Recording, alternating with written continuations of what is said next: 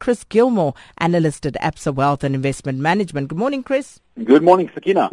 Now, the oil market, uh, looking at what's happening there, Brent crude and uh, West Texas, Intermediate, uh, that, I mean, uh, they keeping uh, going lower what, uh, looking at those prices and what the market is doing around it. What can we say about that?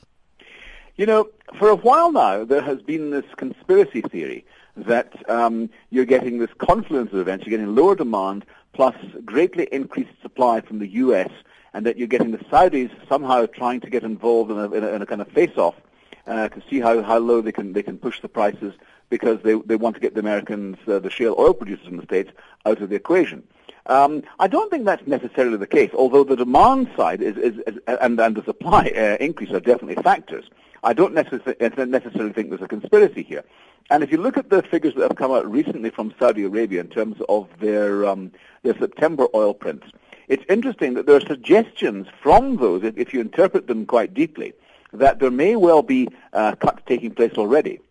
Now, if you just look at the production figures coming out of Saudi Arabia, which is the world's biggest swing producer, um, it, these figures kind of mask what's going on in the kingdom itself.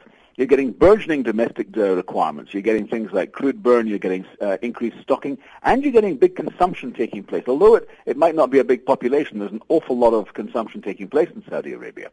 So um, those uh, those latest figures, uh, I think, mask a lot of things. What's going on? If you just take the crude exports um, uh, and the, the, and the product uh, exports as well, in other words, some of the refined products, I think you get a better indication of what's going on out there. And those would suggest that already the Saudis may be cutting back a bit on production. Now, if that's the case, um, I think we could well be seeing the end in sight of this huge downturn in the oil price. I mean, you mentioned Brent crude, West Texas Intermediate. They've they've been coming down, plummeting, in fact, since about June when they when Brent crude was tra- lost was trading about 115, it's down below 80 now. What about 30 percent down? It, we could be seeing a situation where that may be may well be about to turn. Not good news for us as consumers, but better news, I think, for the producers, maybe perhaps in the short term. Mm. And then uh, looking at uh, what came out yesterday, Deloitte uh, released a report on the African consumer. Now, a few questions here, Chris. How strong is uh, the African GDP growth likely to be in the next five years? What is driving it? Is it sustainable? And is Africa perhaps the new China? Yeah, you know, this has been ever since ever since McKinsey released their um, big document, thing called Lions on the Move, back in 2010. Africa really has become the flavor of the month. It's become the flavor of the decade, without a shadow of a doubt. And um, you know, if you, in, in Deloitte's view, just to kind of uh, con- condense what they've been saying, it's a fantastic document they put out here. Um, they say the consumer opportunity in Africa rests on five key pillars: the rise of the middle class exponential po- population growth, the dominance of youth, rapid urbanization, and fast adoption of digital technologies. You know, um, GDP growth in Africa probably set to double by 2019 to around about 3.7 trillion US dollars. Um, that's big. We have to put some of this in context, though. If you take the 20 or 21 countries that um, comprise geographic East Africa, I'm thinking of countries like Kenya, uh, Uganda, Tanzania, etc., um, they have a combined GDP about the same size as Switzerland. So, you know, uh, I think one has to home in on, on the big economies, the oil-based economies, things like uh, countries like Nigeria and Angola, for example. Um, interesting look at the urbanization. There are now 61 countries in Africa that have populations of over a million. I mean, that's phenomenal. If you sit down and try and think out which, where they are, you, you probably run, after, run out after about four or five.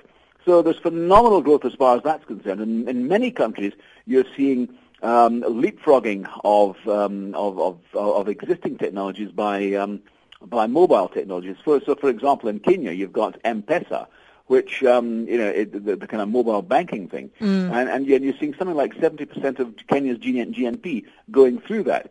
So the African middle class. I think this is what really is, is, is the basis here of the optimism because uh, on my estimates, not, not Deloitte's, Deloitte's reckon there's about 350 million people uh, who would qualify as middle class. I reckon it's closer to 100 million. That's based on people who've got 20 US dollars a day or more to spend. But that's growing and it's, it's becoming a, a potent force there. And I think that will help to improve the politics because it means that it will, it will break the power of the, some of the corrupt governments out, out in Africa.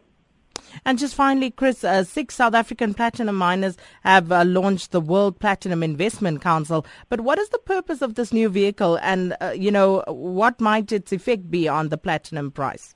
I think what it will do is, in many ways, it will probably replace Johnson Matthey as the, the primary source of supply and demand data.